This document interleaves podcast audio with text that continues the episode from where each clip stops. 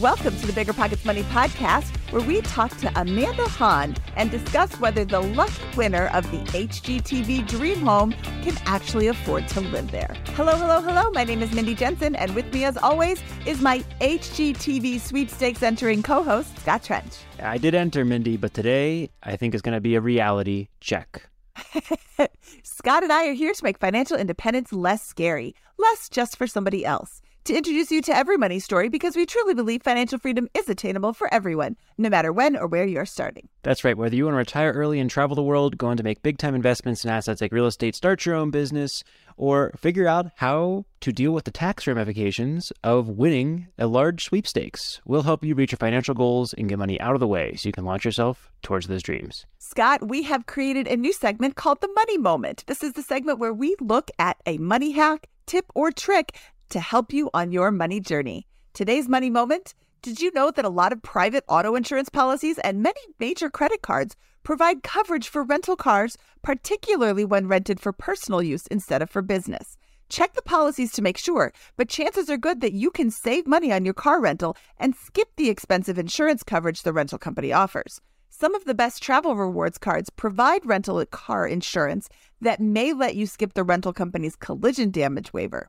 If you have current car insurance that includes collision, comprehensive, and liability coverage, your auto insurance policy likely will cover you in the event your rental car is damaged in an accident. Of course, you should check with your insurance company to make sure before you waive that policy from the car companies.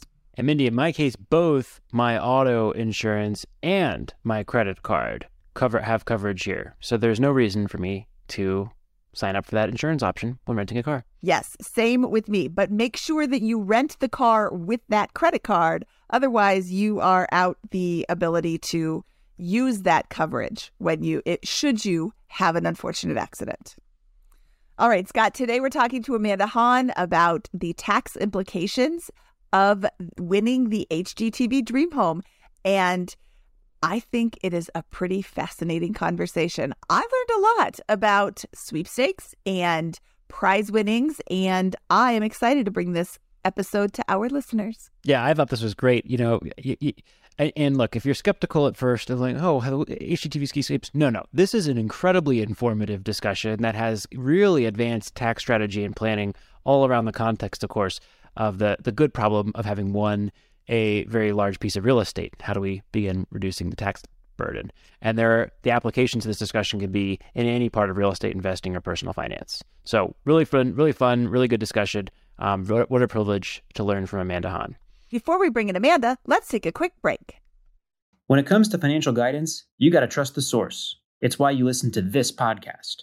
When Mindy and I want to upgrade our wallets, we turn to NerdWallet. Scott's right. Their expert team of nerds dives into the details to help you find smarter financial products. Before NerdWallet, Mindy and I were paying for vacations in cash, missing out on miles, and not even knowing what we're leaving on the table. But now we're flying through the skies for free, thanks to our new cards with more miles and upgrades than ever. So if you want more travel rewards, hotel upgrades, or airport lounge access, no matter where you go next, let NerdWallet help you make it happen with a killer travel card. Don't wait to make smart financial decisions. Compare and find smarter credit cards, savings accounts, and more today at nerdwallet.com. NerdWallet, finance smarter. As with all cards, credit is subject to lender approval, and terms of each credit card issuer apply. This show is sponsored by Airbnb. Did you know that I turned one of my first homes into an Airbnb? It's true. And it even helped me get the extra income I needed to launch my real estate career. So if you want to try your hand at making even more income with your property, Airbnb is the place to be. Your home might be worth more than you think. Find out how much at airbnb.com/host. Deciding how to invest your capital can be extremely challenging, especially when the market is constantly changing. That's why it's never been more important to partner with a company that has a great track record. The BAM Capital executive team has successfully navigated through the Great Recession, COVID 19, and the current interest rate environment while delivering maximized returns to their partners. BAM Capital is a trusted multifamily syndicator with over $1.3 billion in transactions, delivering a historical average of over 35% IRR with an average hold period of three and a half years. BAM Capital has consistently paid preferred return distributions for over 50 consecutive months, has not lost limited partners capital, and has not called capital past the subscription amount. BAM Capital's disciplined investment strategy is targeting undermanaged institutional quality trophy assets throughout the U.S. heartland for accredited investors who are looking for generational wealth building or monthly income opportunities. Their offerings target cash flow stability, capital preservation, long term appreciation, and accelerated tax benefits. Join BAM Capital's over 1,200 investors across 44 states and get started today at bamcapital.com. Again, that's bamcapital.com. HGTV has been giving away a grand house every year since 1997. This year's home is located in our backyard, Morrison, Colorado. And it's a stunning home coming in at 4,360 square feet, three beds, three baths on 2.4 wooded acres, plus a new Jeep Cherokee and $100,000 in cash from Ally Bank. That sounds so awesome, right? It does sound awesome and it looks awesome. If you go to HGTV's website or the Food Network website and look at these things, there's like a four minute video that goes through the house and it is just spectacular. Crazy views, huge rooms, open area. The kitchen is incredible, all that kind of stuff. I'm uh, usually not a big uh, uh, I don't usually get sucked into these types of things, but I spent I watched the full video twice, and then I showed it to my wife. Um, so th- it's a pretty awesome house. I was waiting for you to say I don't really get sucked into videos about houses. CEO of Bigger Pockets, yeah, Scott. I don't I don't get sucked into videos about um, nice houses, uh, luxury homes that I would purchase. So unless they're Airbnb, it is a luxury home. It's absolutely stunning. And Scott, did you enter the sweepstakes? I did. It was super easy. It took like a minute. I did as I did as well. And by the way, this is not sponsored by HGTV. Uh, we just we just uh, find it a really funny topic. And uh, yes, I entered twice. Oh, twice! I only entered once. Uh, I guess I have to go back and enter again. So you have the potential to win this super awesome prize. But today we're not talking about it. We like we just hyped it up, but that's the end of the hype up. Now our big question is can the average person actually afford to live in this HGTV dream home? And what are the tax implications for a winner of a multi million dollar prize package?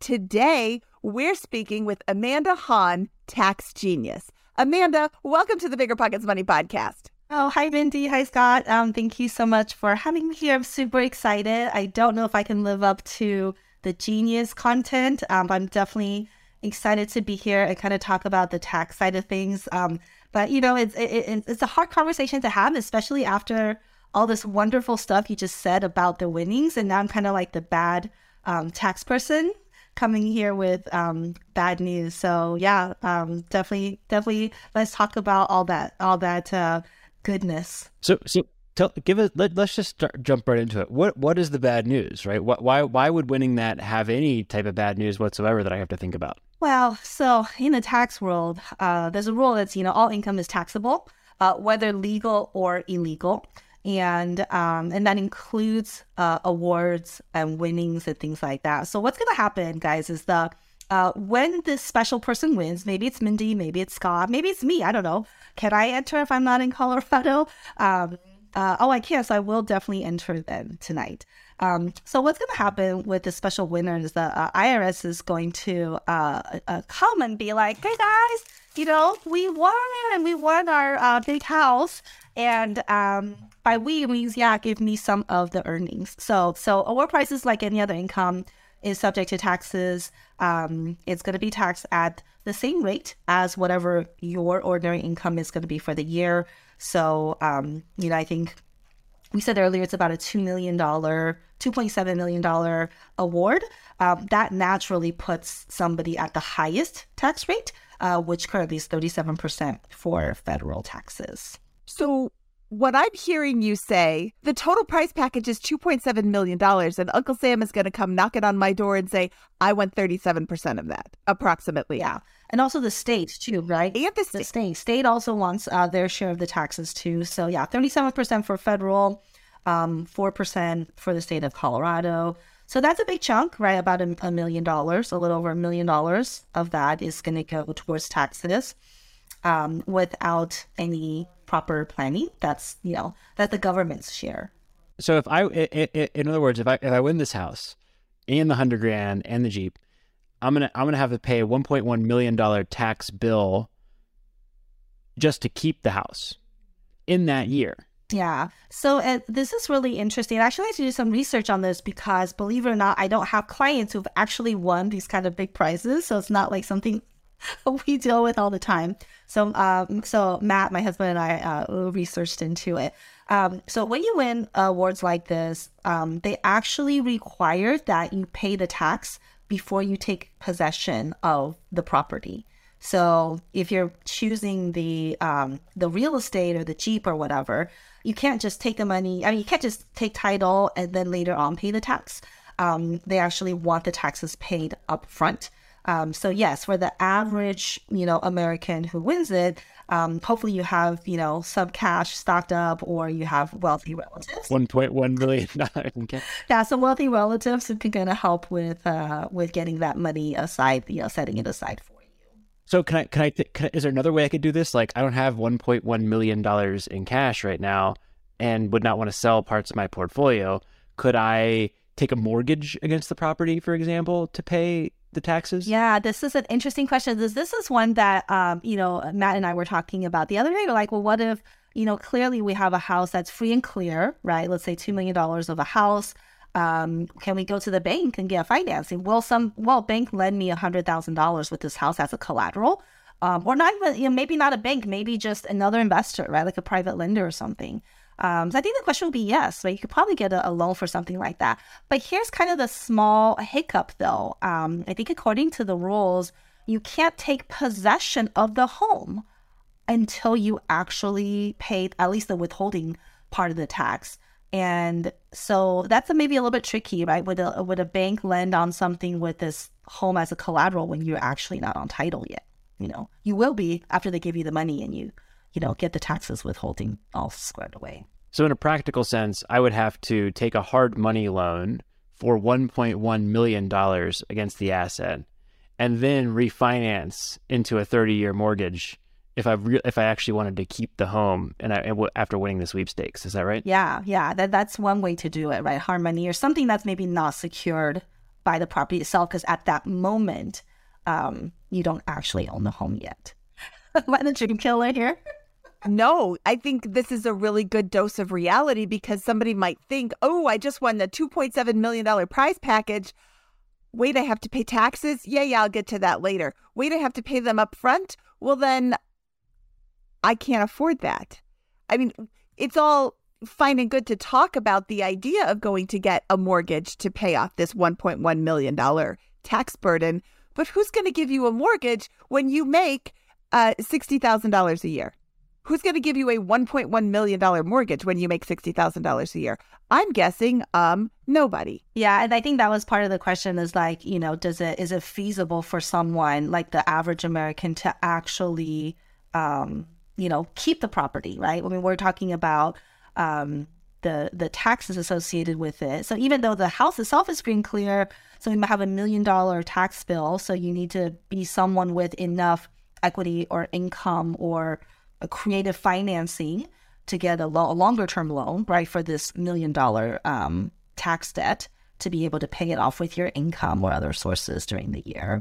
And um, what's really interesting in this whole exercise, and thank you guys for inviting me here. So, as far as this exercise, yeah, yeah we kind of did some research because it's, it's not something we do all the time. Um, but I actually grew up in Las Vegas. And when I was really young, I remember um, when you go to the casinos, there are all these like nice cars, you know, like convertibles or just these really nice cars. I remember my dad telling me, like, you know, the people who actually um, uh, uh, win these cars, they don't typically drive off with them because they have to pay taxes on it. And unless they have the money to pay the tax, they'll just take the cash option. Um, so this was really interesting for me. You know, back then I didn't really know what he was talking about taxes, but now with this exercise we're going through, it kind of brings everything together, right? Whether it's winning a, a car or a house, we have to figure out a way to pay for the tax before we can actually accept the award that we won. So, what what is the cash prize option if I decide not to go with the house? Um, so the the cash, my understanding of the cash price option is that you get seven hundred fifty thousand of cash. That's what it's you know the value of the home is, and then plus or their deemed value in cash terms. Um, you still get the hundred thousand dollars from Allied Bank, and then you get seventy five thousand is the value of the Jeep. So if you took all of that, you get nine hundred and what nine to twenty five thousand in terms of like the cash amount. So um, if you take the cash amount, uh, it doesn't mean you don't have to pay taxes. So you still have to pay taxes. They still will withhold the taxes, but it's a lot more feasible because HGTV can withhold the taxes on that and then just give you the you know the cash for the difference. Now, um, I was saying earlier the you know for someone who had a two million dollars of income, the tax rate is about thirty seven percent. The good thing is for withholding purposes, withholding meaning what they want right now upfront, it's not at 37%. They only want to withhold 24%. So that's what you're required to pay in at the moment you get the prize. So 925,000 if you go with the cash prize route, um, they'll probably withhold about 220,000 and then you'll get a check for the rest, right? So maybe like about $700,000 is what you'll get. Um, just looking at federal, right? We're not talking about state or any of that. So why why is there such a spread between the value, the two point seven million dollars value of the house, the um, uh, the the Jeep, and then the hundred thousand dollar from Ally Bank, and the the cash prize option? What, why do you think that is? Is that customary in, in a lot of these, you know, jackpot scenarios? You know, I don't know if it's customary because, you know, I don't, I mean, it's not something we come across a lot, but that was also my question too. It's a huge difference, right? You're talking about 2.7 million versus 900,000. Um, and I don't know if it's just part of the game they're playing, right? How many, what's the likelihood that the winner of this house can come up with the cash to pay the tax? Um, and some of the risks associated with now owning this home. How will you maintain it or were you going to sell it? Um, versus maybe the average American, right, who we think the winner is going to be. I'm more inclined to say, just give me my cash and, you know, I'll do what I will with it because um, that's kind of my only option, right? Absent a rich uncle who has money waiting for me. So what would what would you do if you won the prize? Oh man, I, I would try really hard uh, to keep the house. I might start raising money from investor friends, uh, you know, whoever I know that has some money laying around. I love your idea, Scott, about hard money. I mean, obviously, the downside of hard money is the points and the interest that we have to pay. But if I can float that for, you know, one to three months, um, you know, it's a big difference of getting $2.7 million worth of something versus $900,000 of cash, right? Comparing both of those um, before taxes. Um, and then, yeah, then I have this huge property that I probably, for me, I probably won't live in. Uh, you know, it's probably too much for what I would need. But I, you know, that could be like a rental for me. I can get some good cash flow, short term rental, or get some depreciation out of it. Or I might sell it, you know, and then take the 2.7 of cash. Um, so yeah, that's what I would do. I would aggressively try to find a way to pay for the taxes. You wouldn't rehab it? I, am I that's probably way above my abilities to rehab something so perfect. Do the BRRRR strategy. Yeah, yeah. There's no need to rehab this this house. This this is the, uh, the yeah. Okay, yeah. I, I, think I think that I'm kind of aligned with that. Like, I would want you, you, if the difference if the spread is really like a 1.7 million dollars in difference between the value of the the house and the cash price, I do everything I pos- possibly could to take possession of the house in some way and then I'd, I'd have a I, I recognize I have a, a, a, massive tax bill I'd have to pay at that point in time. But then the gain, if I turn around and sell it, there is no tax burden, right? Because I've already I've already paid the taxes on the the value of the, the property, right? Unless there's a unless I buy it for I assume it at a 2.7 million valuation and sell it for 2.8. Um, only that 100,000 would be taxed, right? Yeah, exactly, exactly. So that's the benefit of that is that, you know, a lot of I mean, if you sold immediately for cash, your tax bill, if there's any on that, is going to be very little, right? Assuming there's not a, a whole lot of appreciation that happens in the interim. But you know, I think part of to what we we can look at is the timing of it all, right? Because really we have an immediate. So whoever wins this is going to have like an immediate tax problem, which is okay. They must withhold, or I have to write them a check for twenty four percent of my two point seven million dollar winnings. Um, but thereafter, right? I got my rich uncle. I got hard money loans. I paid that off now I have the rest of this year to figure out how I'm actually going to reduce my tax bill on that 2.7 million. So if I'm a real estate investor, we look at all the traditional strategies like I'm going to have more rental properties. Um, or even for this property, if I turn into a rental, I'm going to accelerate depreciation. I'm going to, I think this one comes with all the furnishing and all that stuff, right? So all these things I'm going to accelerate write offs, depreciation, bonus depreciation, so that I'm creating losses to hopefully then be able to offset at least part of this 2.7 million of income. Okay. You mentioned a while back planning. Is there any way to plan this out so that you can reduce your tax burden? Or is this just you're stuck with the tax burden? No, I mean, so th- yeah, so that's what I was saying. Like, if so, let's say I win this house in in March, um, I have a way to kind of pay for the taxes, right? Withhold the tax because they the government requires me to do it. Between March and December, that's where my planning happens. So I can think about: is this going to be? Am I going to turn into a short term rental? I'm going to accelerate all the depreciation and bonus and write offs from this property. And if I'm able to create a $700,000 loss or a million dollar loss, and to the extent I can use it to offset this income, now I don't have 2.7 million of income. I only have 1.7 million that I have to pay taxes on. Oh. But I've already paid the taxes, so I would get it back in a refund, right? Right. And as I was saying, it's a it's a timing problem, right, for us because we have to withhold or pay it in first. Then we strategize on how am I going to get this money back, basically, right, by next April. Okay. But that doesn't have you living in the house. That has you using it as a an income property, as a rental property.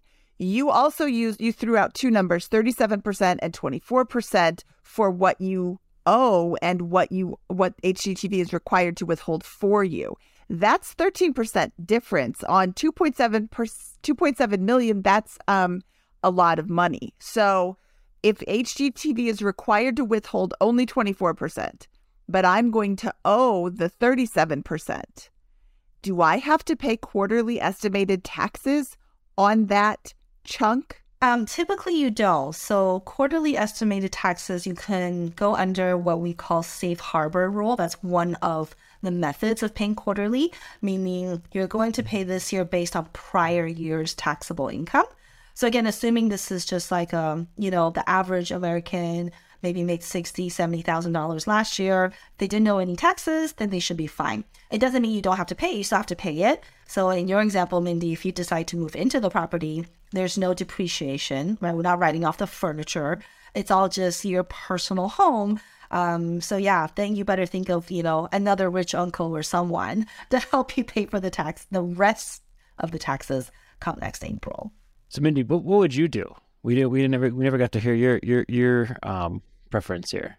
Well, until Amanda came on and said I had to pay my taxes before I could take possession of the property, I would have said I'll take possession of the property and I will then immediately sell it because I am a real estate agent in Colorado and I would save my listing fees and I would list it and make tons and tons of money. Uh, now that Amanda threw cold water on my plans to get rich, uh, what would I do? Honestly, I would probably take the cash because I don't want to liquidate enough of my current holdings to pay the taxes up front. I mean, that's a large amount of tax. And I wonder if people, except those, of course, who listen to this show, I wonder if people realize that's what they have to do before they can take possession of the house. I mean, you make all these grand plans, and then HGTV is like, that'll be $1.1 million, please. And you're like, whoa, whoa, whoa, wait, what are you talking about? Now I have to change all my plans again. Well, HGTV isn't saying that. It's Uncle Sam, right? Well, well, but Uncle Sam is making HGTV withhold it. So they are, they're not just going to hand you the keys. Yeah, absolutely. Mindy, you you are an agent in um in this area. Where what do you do you think it's the house is worth? I guess two and a half million after um you know, after factor, 2.7 million is the prize package, but I'm factoring out 70,000 for the Jeep and 100 grand in cash from the Ally Bank. Do you think it's worth two point five three million? You know, I would have to actually see it. HGTV should call me and let me get, you know, have the keys and walk through it and, and really go through and see if it is worth that. I would imagine that they aren't putting a $2.7 million price tag on this prize package and then it's only worth a million. I would imagine that it's worth pretty close to what they have uh, what they have priced it at. Um, a hundred thousand from Ally Bank is really nice, and I don't know what a Jeep Cherokee goes for, but yeah, this house. I mean, it's a beautiful house. Morrison, Colorado, is just outside of Red Rocks. Uh, the venue, like, it's a gorgeous place to be. It's a gorgeous part of the world. Fair enough. So we have some question marks there. Um, how much do you guys think we would need to someone would need to make in order to qualify for a 1.1 million dollar mortgage just to keep the property if they were able to float the debt and then refinance out? float the tax bill. Sorry. I mean, it's so it's more than so though. Yeah, so maybe a million dollar in mortgage, right? Because that's what they're using just to pay the the taxes on it. Um, but also the property tax for you know the property tax, um, utilities, upkeep. I think like the property tax was actually pretty inexpensive in Colorado. Um, it came out to be like twenty, thirty thousand. Does that sound about right to you guys on a two point five million dollar home? Yeah, that sounds about right. So yeah, so I think the question is what, you know, how much income do you need to afford a one, you know, maybe like one million dollar mortgage? So a million dollar mortgage at six percent for 30 years, just principal and interest, is five thousand nine hundred and ninety six dollars a month. That doesn't include your taxes, which you just said was like twenty thousand. Uh, so let's call that two thousand a month. So now you're at seven. That was six thousand dollars. Now you're at uh, eight thousand dollars. Insurance I have no idea what it costs to insure a $2 million house. but we're looking at, you know, nine, $8,500, $9,000 a month just for your housing costs. Yeah, I think I think you probably I, am doing back of the napkin math. So I could be way off here. Perhaps someone could correct us in the comments. But I, I think it's looking at a three hundred and twenty five thousand dollar annual household income to qualify for that mortgage. Oh, so close! I got three twenty four. our napkins worked out pretty well. but someone could correct us in the comments. We might be wrong. and it would depend on the interest rate you're using and all that stuff. I use, I think I used, uh, uh, what did I use? Like a six percent, six point three percent rate. Yeah. Definitely not the average, uh, not the average household income uh, winner, right? That we're that we're thinking of, like the sixty thousand. It's way more than the sixty thousand income person to be able to afford to keep this property. Right. So let's look at this. I make, let's say I make a $100,000 a year and I, which is clearly short of this 325. And so I want to take possession of the house and then try to sell it. At this price point, it's going to take longer to sell because you have less people who can qualify for this mortgage. You need to make $325,000 a year to be able to qualify for this mortgage. I mean, a lot of people at this price point are just paying cash for it because they're super rich, but that's narrowing your field of buyers by a lot. So the house is going to sit on the market longer, meaning you have to pay, uh, if you have a mortgage on it for the taxes, you have to pay that every month until you can sell the property. You have to pay your real estate agent. You have to pay the buyer's real estate agent. You have to pay um, all sorts of closing costs. There's a lot of things involved. It's really making that 950 look a lot more attractive because they're taking 200,000 off the top and now you have 700,000 free dollars that you can now just go and spend or invest. We would probably invest if you're listening to this show as opposed to trying to jump through all these mental hoops and and actual hoops of trying to sell a house that you can't afford to live in. Amanda, going back a minute here, how much? So, so the strategy that's coming together in my mind here is what Amanda said: take possession of the house, refinance into a thirty-year mortgage. If if you can find partners or have the means, you buy that you buy buy the property or you take possession of the property, pay your taxes, refinance into some sort of sustainable debt like a thirty-year mortgage if you can, um, and then put it as an Airbnb and depreciate it and accelerate that depreciation on all those different components. And Amanda, you, you threw out a pretty high number that you thought you might be able to get to on that depreciation. Do you have a ballpark guess of what, you know, kind of the range you, you would you would think a, an investor might be able to depreciate on this property in the first year? Um, I mean, it's really difficult, right? Because every property is so different. We don't really know what the land value versus the building. But if we just said, let's say this property is, you know, 80% building, and we said if we can accelerate just the building part of it itself, we can take 30% off of it. That might be about $600,000 um, of accelerated depreciation in the first year. And then from that, you add in, I don't know, any other furnishing or, you know, whatever the other values of, right? This, the, the, I think the terms said this came fully furnished with, you know, all the artwork or whatever that is. So um, any of those you can add on top of depreciation. But yeah, I think even without that, you know, maybe you're looking at about $600,000 um, that you can offset against part of this taxable income.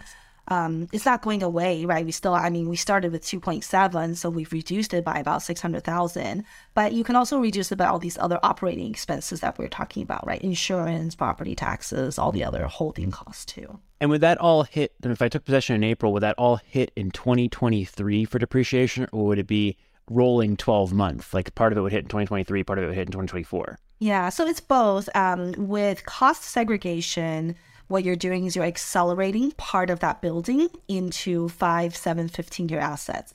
On those, we can take bonus depreciation. So even if you took possession later in the year, it's still for this year 80% bonus. So that part doesn't matter as much. Um, it's still a very big write off up front. But the building, whatever is remaining that we didn't or weren't able to accelerate, um, the building itself is a month by month calculation. So, yes, the earlier in the year you take possession, the higher the potential depreciation on the building component. Okay, so so I so the strategy is forming together in my mind is even if I didn't bring in a dollar of Airbnb income and my mortgage is six grand a month, if I can get six hundred grand in depreciation, I'm pulling down the the tax bill by two hundred and fifty grand at the end of the year and getting a refund check. So it seems like it makes a lot of sense to hold on to it for at least one year to get that depreciation um, and to offset some of that some of that that uh, that first year tax hit and then maybe sell it as soon as that depreciation benefit is, is largely out of the way. Um, even though there will be a gain to recapture at that point, you're at least spreading that out from your huge income year into another year. Yeah. Is that is that right? Yeah, no, that's yeah, that's exactly right. So you are taking a deduction this year when you're at the highest rate, and then next year when you sell, you might have some recapture, but theoretically you don't have high as high of a tax rate for next year. Um, I mean, if you're doing short term rental or even long term rental, we always recommend you have uh, actual rental income. Um, so I know you said I have zero rental income. So it's more than just saying it's going to be a short term rental, right? Especially when you're talking about such a large dollar amount. You want it to actually operate as a short term rental. So, you know, preferably that means people, you know, te- guests and tenants coming in and out during the year. So you're operating it as a property. Um, but also, too, like maybe next year you sell it and you do a 1031 exchange because this one property doesn't cash flow well, but you can 1031 into a, I don't know, self storage or um, an apartment building that cash flows better, right? And then you don't have to worry about the recapture of the taxes in that scenario. Well, look, let me ask you uh, another question. Do I need to be, do I need to have real estate professional status to use depreciation on a short term rental to offset the winnings of my of my house from HGTV? A great question. And uh, the answer to that depends on whether we are really talking about a short term rental or a long term rental. So, um, if indeed, Scott, your master plan is the short term rental route, then the answer is no. You don't have to be a real estate professional. You can use short term rental losses to offset award winnings. Um, as long as you meet material participation hours. So there's a lot of different ways to qualify, uh, but the most common ones we see is you spending at least 500 hours on the short-term rental property. Um, so if you meet that, it doesn't matter how many hours you might be working at Bigger Pockets or wherever. You don't have to be a real estate professional. Now, if you are turning this into a long-term rental, then yes, you or a spouse will have to be real estate professional. Otherwise, it does not offset the award winnings because they're in different buckets. Wouldn't I have a hard time convincing the IRS that this house needed 500 hours of work? Um, I mean, so what if, if you're thinking work as in like rehab work, then sure, right? Because it's already turnkey and beautiful. Um, but for short-term rental operators, I think you talk to any short-term rental. I mean, there's a lot of work to be done in terms of dealing with guests and bookings and all that kind of stuff, right? So if you meet 500 hours in the operational or the management side, that could work.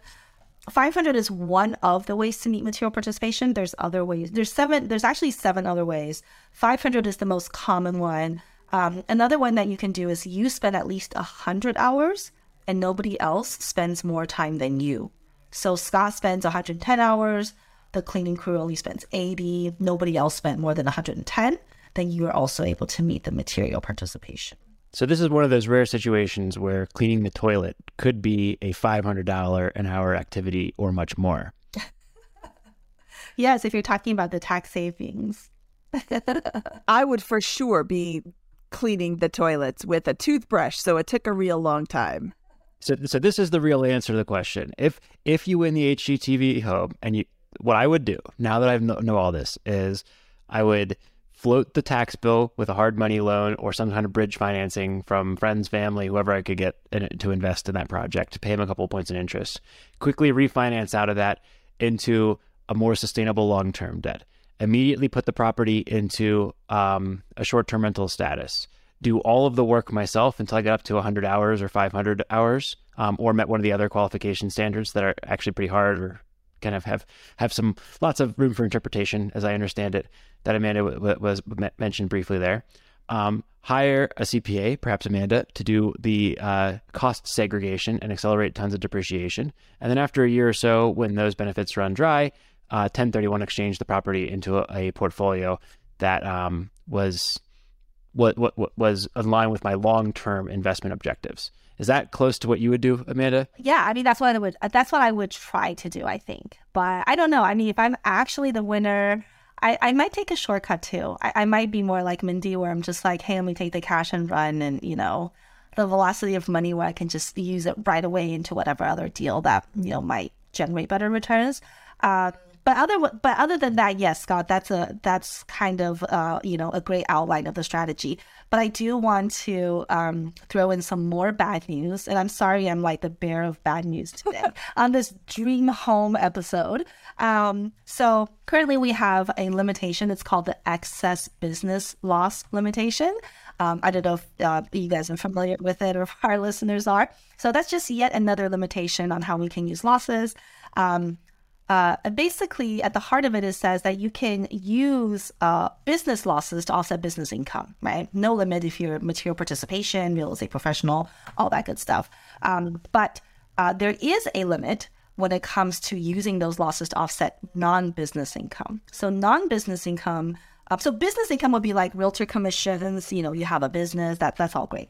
Um, non-business income would be things like W two, um, retirement distributions and things like award winnings. So those are non business. So right now there is another layer of limitation if you're married. Um, I think for this year it's about 540 or 560. So that's the maximum you can use in terms of like real estate losses to offset those types of income. So $2.7 million, even if we accelerate to $600,000 of a loss, we could probably use about 540 or 560 this year. And then the rest will have to be used in future years. okay. So then I have to just make my money. I'll have to make more money on my Airbnb in that first year to have more income to offset some of that. Yeah, not the end of the world. Yeah, it's still yeah, still a great benefit, but I just don't want you to think that you can offset, you know, like two million dollars of of income from taxes. this show is sponsored by Airbnb. Did you know that a long time ago, before I ever started my real estate business, I turned one of my first primary residences into an Airbnb? And that's the extra income that I needed from Airbnb that gave me the confidence to go out and work for myself and eventually quit my nine to five job. And now I have dozens of Airbnbs all over the country. I've even partnered up with the old David Greene on a recent property in Scottsdale to take our portfolio to the next level. And of course, we host it on Airbnb. But you don't need to be a full time real estate investor to start on Airbnb. As a matter of fact, I was self managing 10 properties while working my 9 to 5 job, so I know anybody can do it. Think about it this way you're looking for extra income and going on a vacation. Wouldn't it be great to rent out your space and let your property pay for itself while you're gone? I did this one time. I pitched my wife and my roommate, because we were house hacking, on the idea of renting out our home, and it paid for all of our expenses on a trip to Mexico City. So go and give it a try. It might just change your life, just like it did mine. And I really do mean that. Your home might be worth more than you think. Find out how much at airbnb.com/slash host.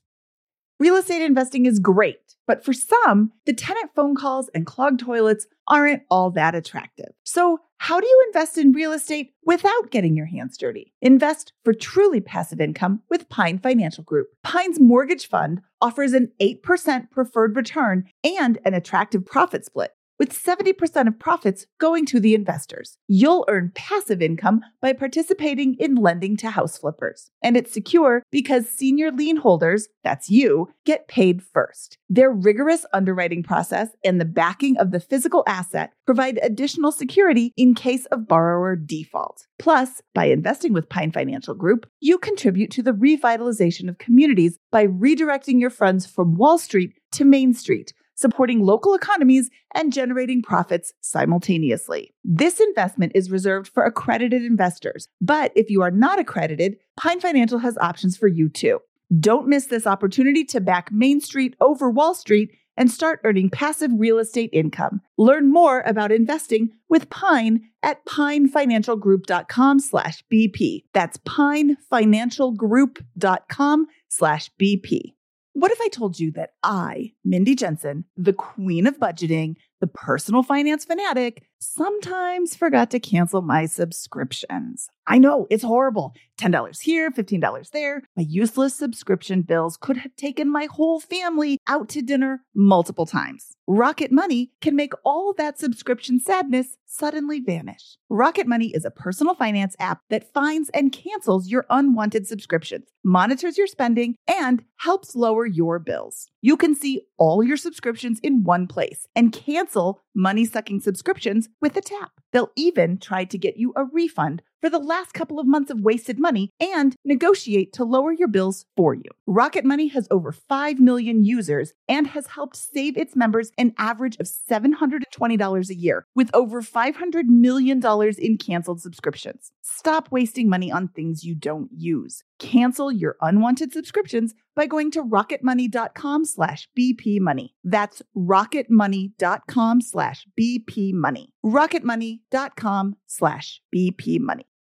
You're trying to close on your next rental, so why is your insurance company dragging its feet? With long lead times and never ending paper forms, it's no wonder it takes forever to finally get a policy. Modern investors deserve better. They deserve steadily.com. At steadily.com, you'll get fast, affordable landlord insurance available online 24 7 in just a few clicks. You can even get next day coverage, which takes just minutes, by the way, to obtain. And you can do it all from your phone. Steadily was founded by landlords who created insurance products tailored to the unique needs of this industry. It's their sole focus, and that's why landlords nationwide consistently rate them 4.8 out of 5 stars. So whether you've got a single family, short term, or multifamily portfolio, steadily.com can secure the best coverage at the best price to protect your properties. Discover how Steadily can save you both time and money on your rental property insurance. Visit steadily.com for a commitment free quote tailored to your needs today.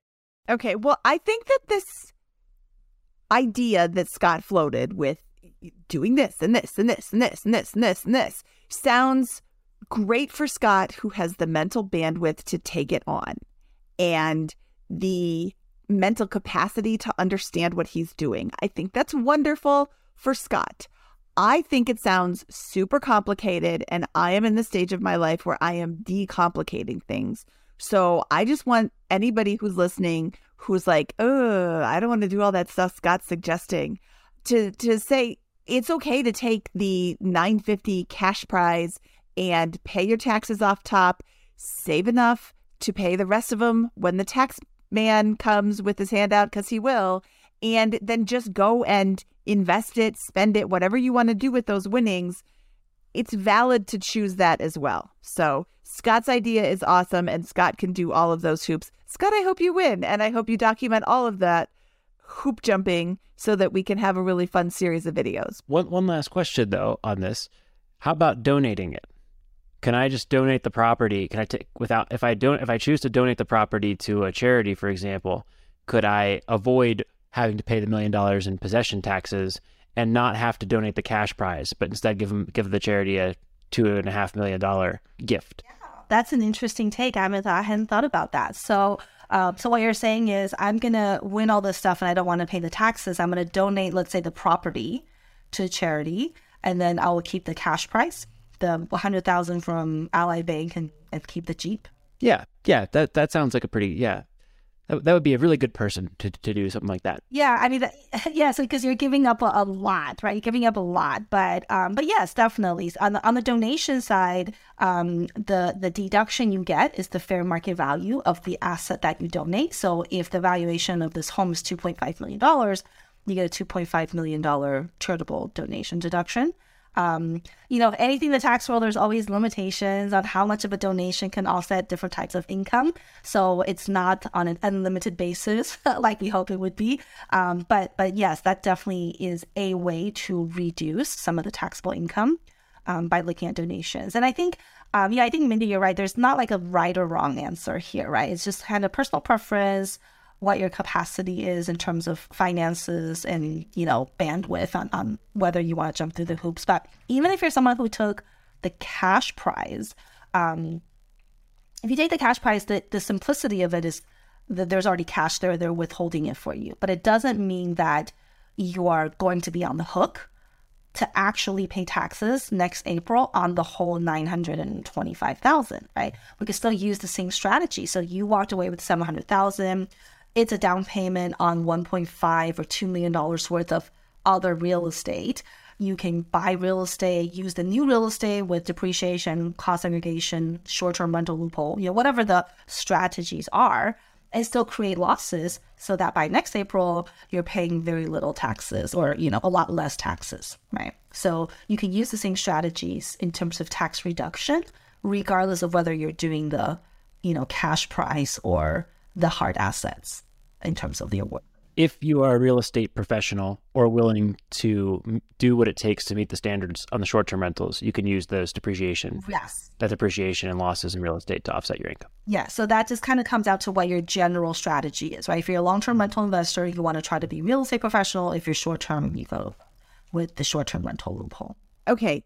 One more question about donations. If I decide to donate and it's 2.5 million to my favorite charity, you said I can't take all of that at once. Does that donation roll over the the like forward against income?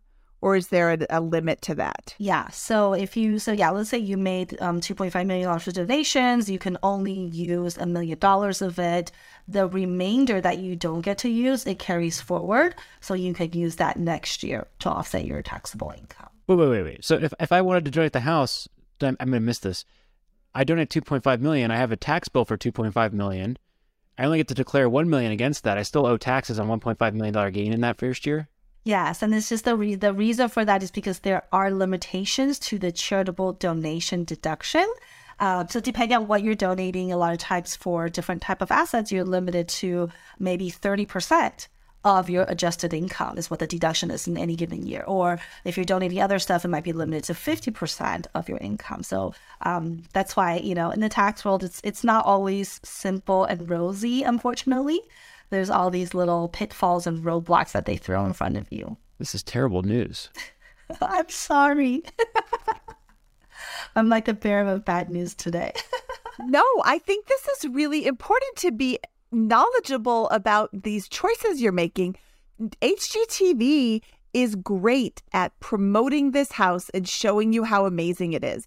They aren't maybe so good at, at sharing your tax burden and how all of this affects you if you decide to choose the house. So, Amanda, I appreciate your time today to share all of these. I don't think it's a wet blanket. I think it's a dose of reality that people need because the the sweepstakes companies don't highlight the realities that that you face. Yeah, and I think it's more of you know um, when you're watching these sweepstakes right on TV or or whatnot. I mean, we're envisioning the winners, their happy family moving into this forever home. Um, but yeah, I mean, the reality is, you know, the reason people take the cash prize is because of all these other hurdles that they may have to deal with, or um, you know, if they really want to maximize the benefit, is kind of going through the various routes, like what Scott was talking about, turning into a rental, right? In both of those scenarios, we're not moving our families in to live happily ever after in these dream homes.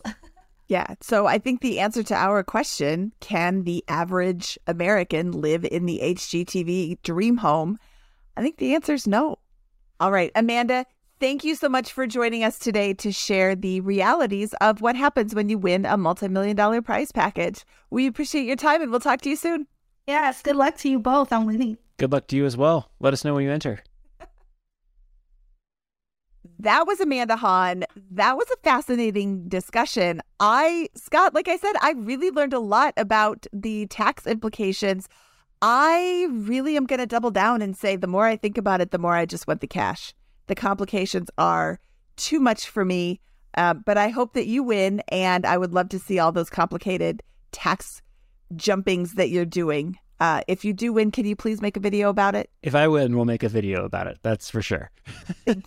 no, I, I think, but I think like, hey, you know, it's two and a half million, two point seven million dollars, um, and the I, I think that the the advantages of playing the tax game on something that large are big enough. You know, that's that's many years of salary um, for for for for you know most of America in tax savings. So I, I think I would play the game or attempt to the best of my ability if I could figure it out. I think that no matter what you want to do, play the game or take the money and run.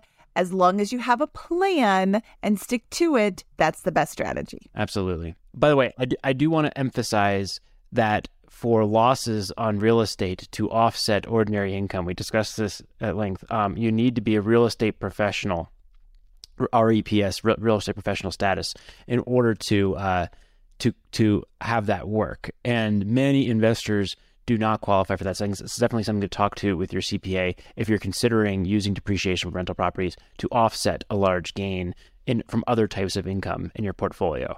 So that's it. That's that. And and look, CPAs have different stances on that. Some folks are very aggressive and say go for it, and some folks don't on the same situation. So be smart about that one and know that that uh, you're making a decision there, and there's a subjectivity to it to some degree in some cases. Yes, a good rule of thumb is if you have a full time job that isn't as a real estate agent, you are probably not going to qualify for the real estate professional status. Of course, every situation is different. If you want to make a case, uh, talk to your CPA because they are going to be the ones who are defending your uh, your tax return when it gets audited if the auditor doesn't like what they see. So uh, you have to be the one who is comfortable with your returns. But generally, if you have a full time job, you're not going to qualify. Yeah, but I think I think Mindy, I would I would clean the toilets at this Airbnb for a hundred hours if I needed to in order to make two hundred and fifty thousand dollars or reduce my tax burden by two hundred fifty thousand dollars on the property in in a, in a year. Yes, I could clean toilets. That's hundred hours of cleaning toilets. That's five hundred hours dollars an hour. Um, uh, uh, per, per, per, from cleaning. So I'll take it. But you know what? I wouldn't have to because I would just take the money and run. Oh, oh, we almost forgot to say what Kaylin, our producer, said she would do with the property if she won it, and hers is the best answer. She would say, I want the cash prize, but HGTV, you gotta let me take possession of the property for a single weekend night and throw a massive kegger with a big with a bunch of bonfires in that backyard um, before I take that cash prize. And that I think is is really the best answer. Um, tax advantaged, I don't know, but that's the best one. Fun for sure. All right, Mindy, now we can get out of here. Now that wraps up this episode of the Bigger Pockets Money Podcast. He is Scott and I am Mindy Jensen, wishing you luck in the HGTV sweepstakes. If you enjoyed today's episode, please give us a five star review on Spotify or Apple. And if you're looking for even more money content, feel free to visit our YouTube channel at youtube.com slash biggerpocketsmoney. Bigger Pockets Money was created by Mindy Jensen and Scott Trench. Produced by Kaylin Bennett. Editing by Exodus Media. Copywriting by Nate Weintraub. Lastly, a big thank you to the Bigger Pockets team for making this show possible. The market is changing, and finding your way can be tricky. Rates shift, headlines whirl, but your goal hasn't changed. You want financial freedom, and the best investors know it's not about timing the market, it's about time in the market. If you're ready to get into real estate investing or take it to the next level, finding an investor friendly agent is your next step. With the Bigger Pockets Agent Finder, you can find the right agent in minutes. Just head to biggerpockets.com slash deals. Enter a few details about what and where you want to buy, and boom, instantly matched with an investor friendly agent who fits the bill. These local market experts can help you navigate the neighborhoods, analyze the numbers, and take action with confidence once and for all. This free resource is only available at biggerpockets.com slash deals. Get an agent, get the deal, and get closer to financial freedom at biggerpockets.com slash deals. That's biggerpockets.com slash deals to find your investor friendly agent today. The content of this podcast is for informational purposes only. Past performance is not indicative of future results, and all host and participant opinions are their own. Investment in any asset, real estate included, involves risk. Use your best judgment and consult with qualified advisors before investing. Only risk capital you can afford to lose. Bigger Pockets LLC disclaims all liability for direct, indirect, consequential, or other damages arising from reliance upon information presented in this podcast.